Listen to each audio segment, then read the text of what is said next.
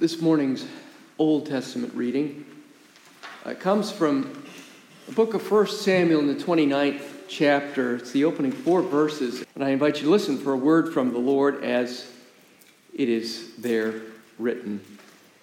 Then the Philistines gathered together all their armies at Aphek, and the Israelites encamped by a fountain which is in Jezreel.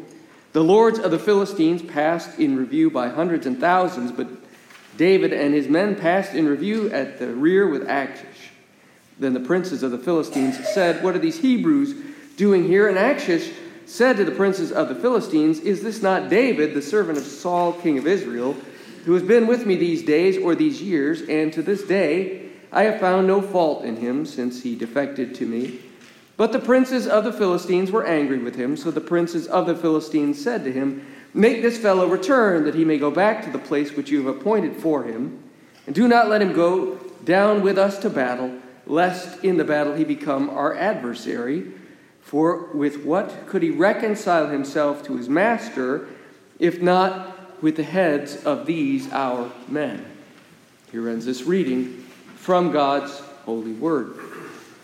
Our New Testament reading this morning comes to us from Paul's second letter to the Corinthians in the fifth chapter, beginning at verse sixteen, continuing through verse twenty-one. Again, I invite you to listen for a word from the Lord as it is there written. "From now on, therefore, we regard no one from a human point of view. We know him no longer this way.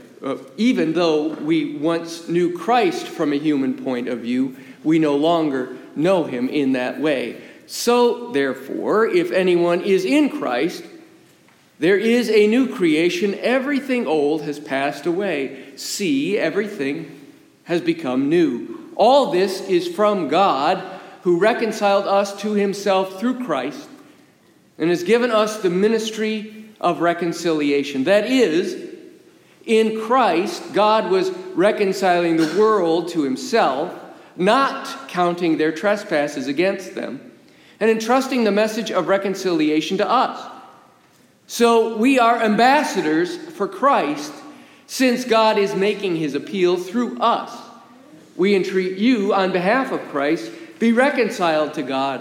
For our sake, he made him to be sin who knew no sin, so that in him we might become the righteousness of God." Here ends this reading from God's holy word.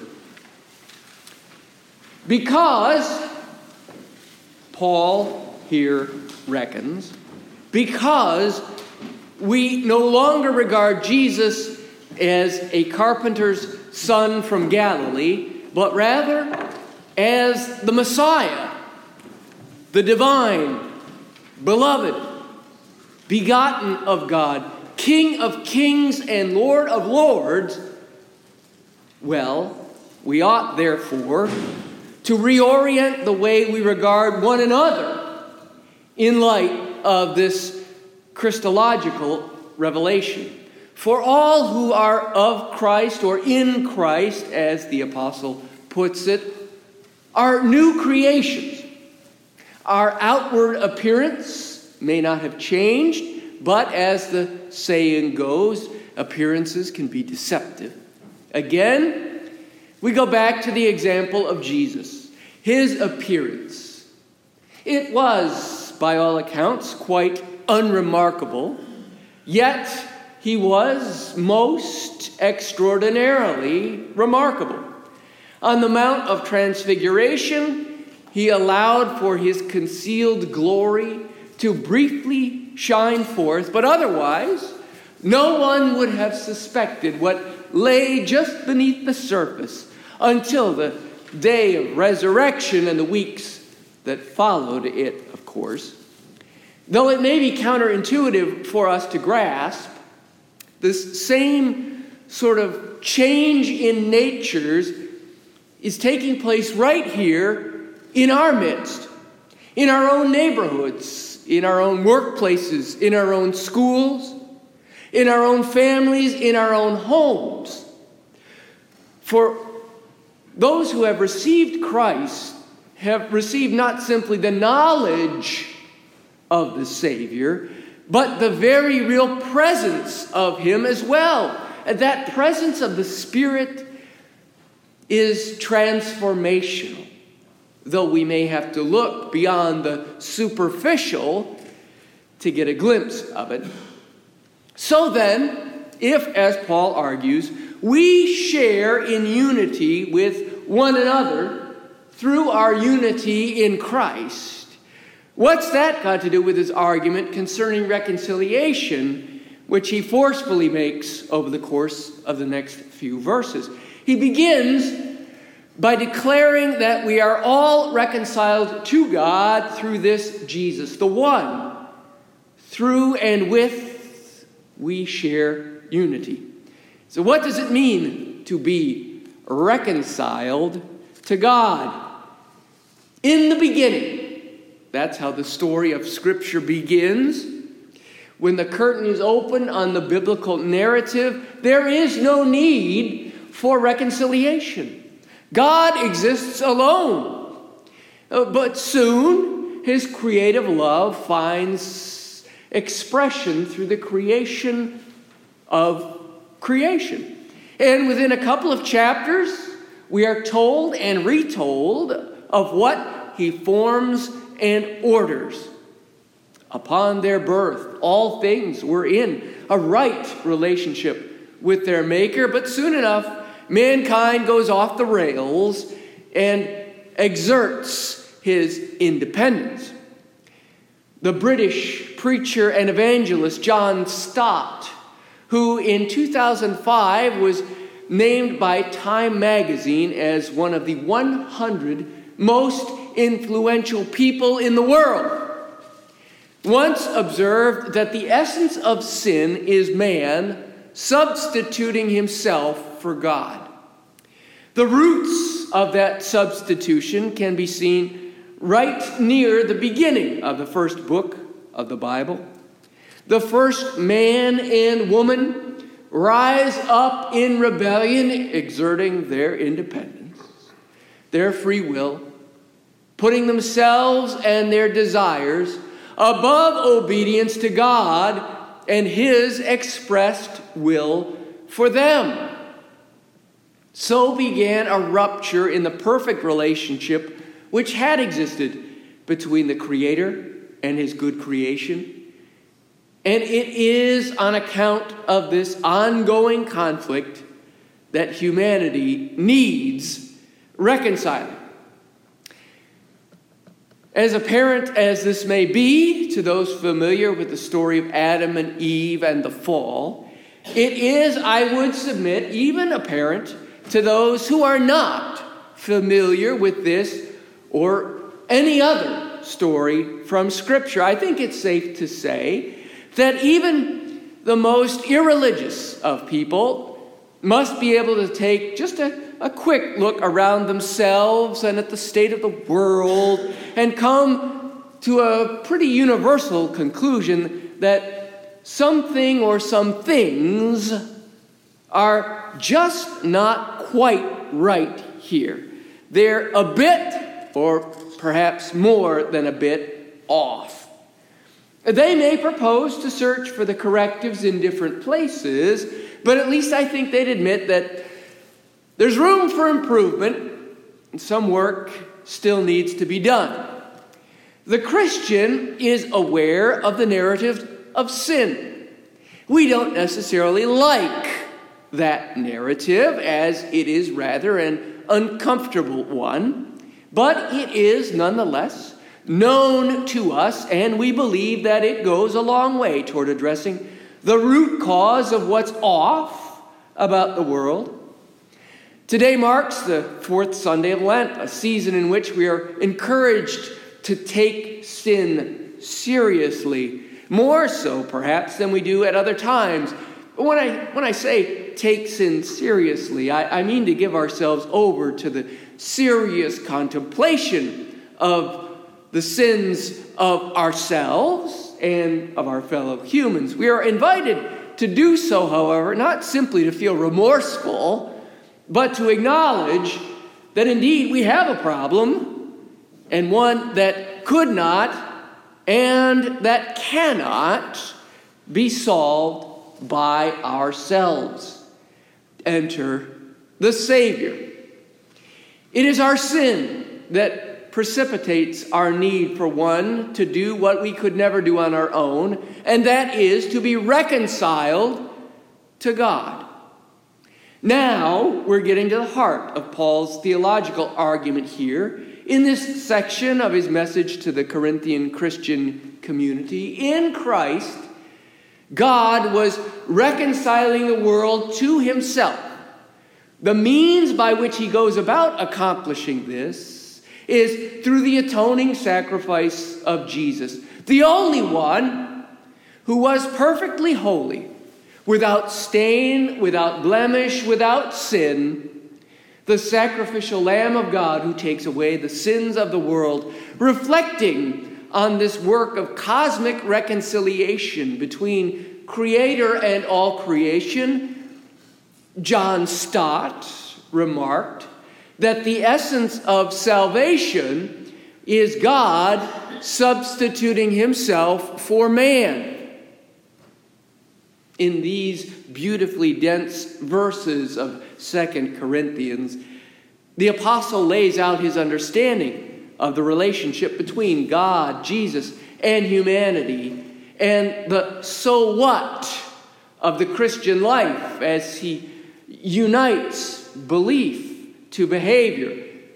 He tells the believers in Corinth that not only have we, have we received this gift of reconciliation from God through Jesus, but also the knowledge, the awareness of this gift through the Holy Spirit. Having received now all this, we are stewards of the gift. And the first thing that we are called to do in response to having been entrusted with the message of reconciliation is to share it. We are not to keep secret the good news. We are not to keep silent the Savior. His illustration is striking and memorable. We are to be ambassadors for Christ. We are to tell about his reconciling work for the world, and we are to demonstrate a ministry of reconciliation to the world. The workshop that drew me away last weekend was centered on this very contemporary work of the Christian community. I preached a short homily Friday night to open the conference based on the feeding of the five thousand and Jesus' admonition to his disciples about how they were going to get it done. He told his skeptical friends, you, you give them something to eat. Yes. You, you have what it is they need. You just need to go now and share it with them. We, church, we have that which the world needs, whether they know it or not, often whether we ourselves are aware of it or not, but we do. As a chosen people, we have been blessed with this knowledge of reconciliation, not simply for ourselves, but so that we may feed the hungry world with it. As I observed earlier, the world operates in an unreconciled state, one of chaos, confusion, injustice, violence. This is not in accord with the revealed will of God. He is reconciling all things to himself through Christ, and he desires that his creatures in the world would be working to reconcile themselves one to another.